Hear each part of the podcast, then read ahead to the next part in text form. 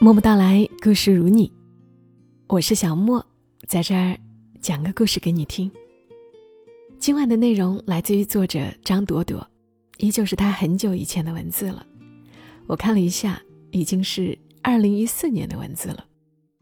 故事会把时光拉得很远，带着美好的怀旧色彩。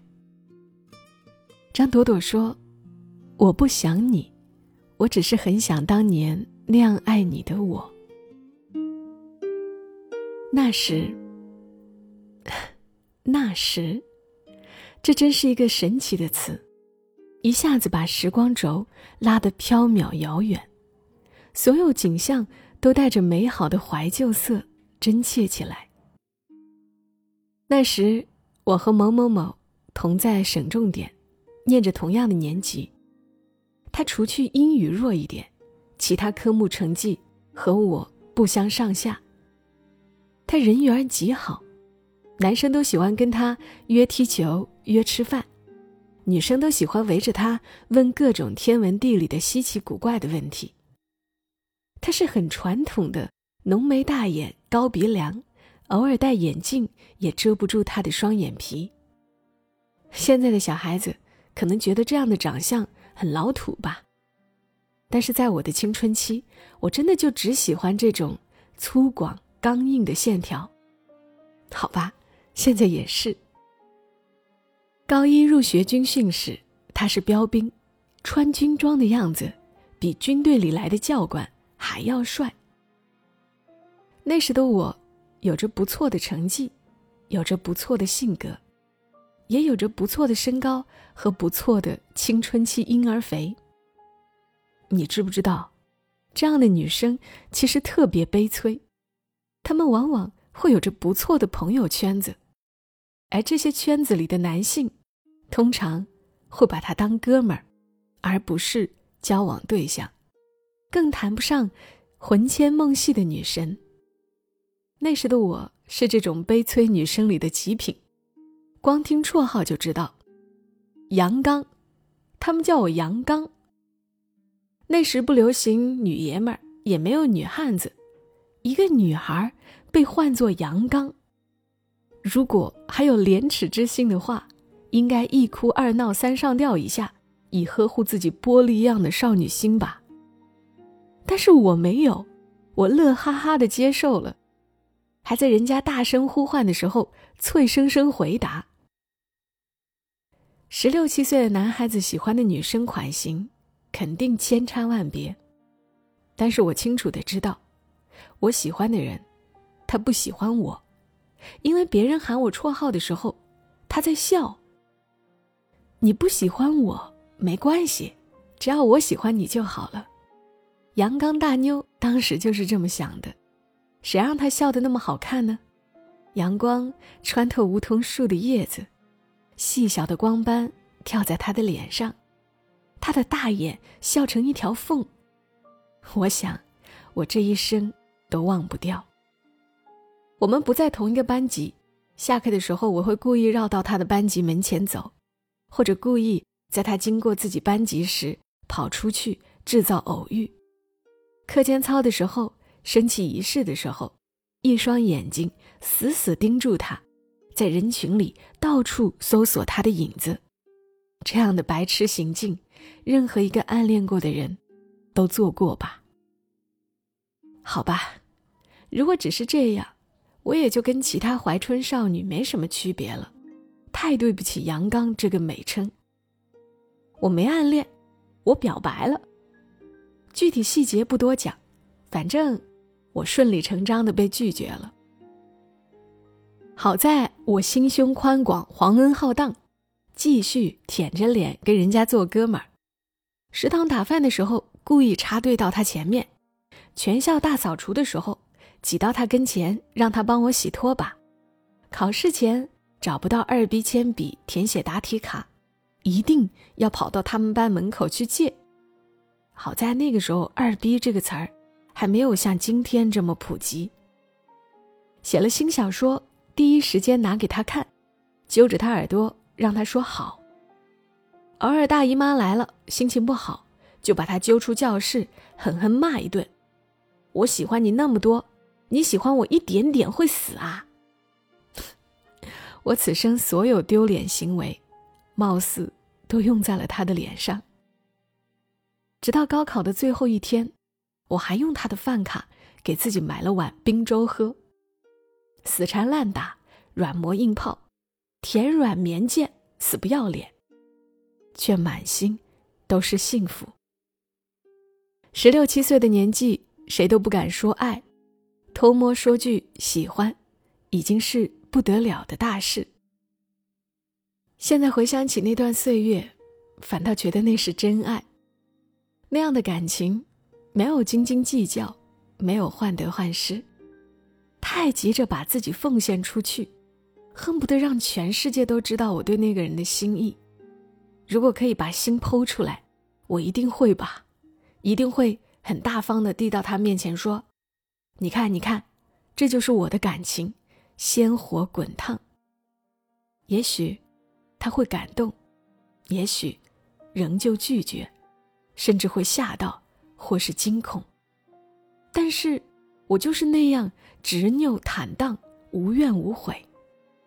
高三那年，我家出了事儿，我整个人都灰头土脸，飞扬跋扈的精神不在，每天没精打采，像条死狗。爸妈也空前忽略我，不记得我的生日。生日那天中午，我拎着饭盒去食堂吃饭。校园广播站又按照惯例开了点歌台，恍惚间。听到主持人在念我的名字，说祝我生日快乐。